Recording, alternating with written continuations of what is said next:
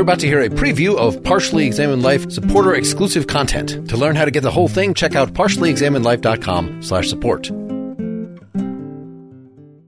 This is episode 295, part three, still covering Immanuel Kant's perpetual peace. We are starting on the appendices. The first appendix is about the disagreement between morals and politics in relation to perpetual peace, which on first reading sounds like a really odd thing for him to be thinking about and and talking about what is it about politics and morality that in particular are in opposition. But really what he's thinking about is he's thinking about pragmatic political hypothetical thinking hypothetical reasoning realpolitik thinking about things in practical terms and you know i have such and such a goal i want to accomplish and here's how i get there. And it could be even a utilitarian goal for the sake of you know the good of society but it could also be more nefarious political goals, the self interest of political actors. And morality has to do with Kantian obligation, what it is that we ought know that we ought to do a priori. So the question is, when do those things conflict? And, you know, he kind of started this whole thing by alluding to this, the idea that, well, you know, a lot of people say this goes to his theory and practice essay as well, right? A lot of people say, well, you know, this pie in the sky morality, that's not really practically implementable. We have to be real if we're going to do politics, this is a dangerous world and all that stuff. So, you know, you go be a philosopher, do that, but don't bother me with that unrealistic, naive stuff. He's going to say, no, we have to privilege morality. And that has a lot to do with privileging the concept of right. I mean, in fact, he articulates it's kind of almost a Machiavellian articulation of the principles, the, the, sophistries of the person who decides to ignore the idea of reason in this way.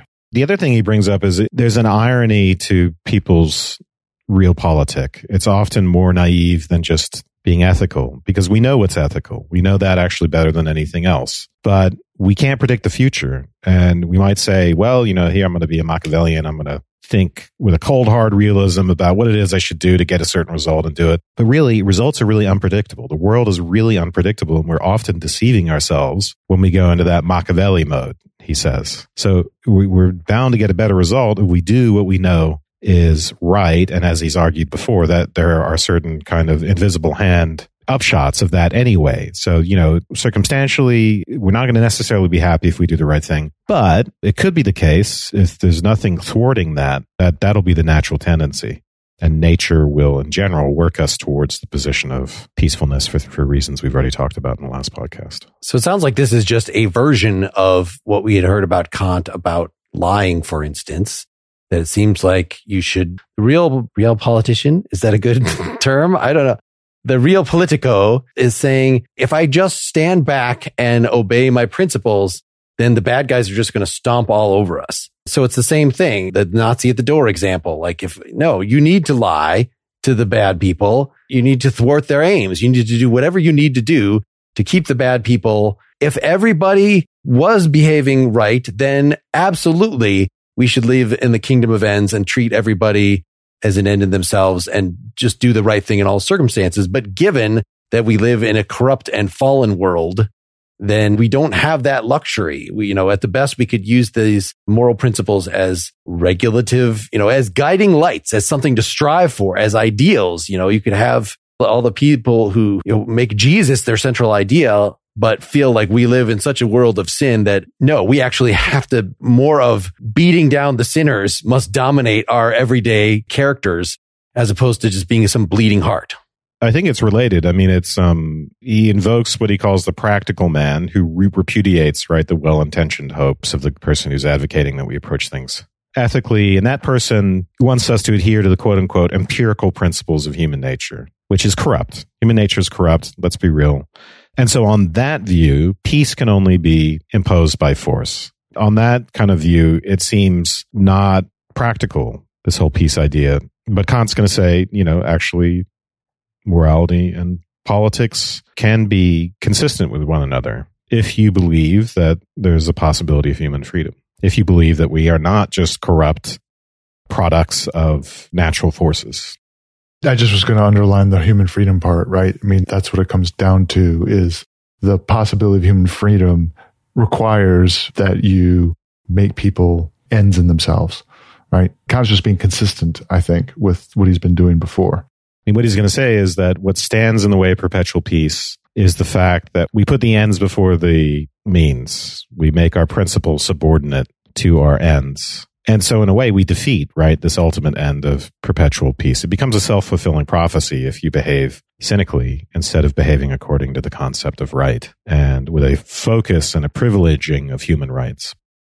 On 123, he, at the top of it, you know, underlines this sort of uh, invisible hand argument regarding by following the morality, you will actually you know, get the end that you want. So he says, for morality with regard to its principles of public right, hence in relation to a political code which can be known a priori, has a, the peculiar feature that the less it makes its conduct depend upon the end it envisages, whether this be a physical or moral advantage, the more it will general, in general harmonize with this end. And the reason for this is that it is precisely the general will as it is given a priori within a single people or in the mutual relationships of various peoples which alone determines what is right among men.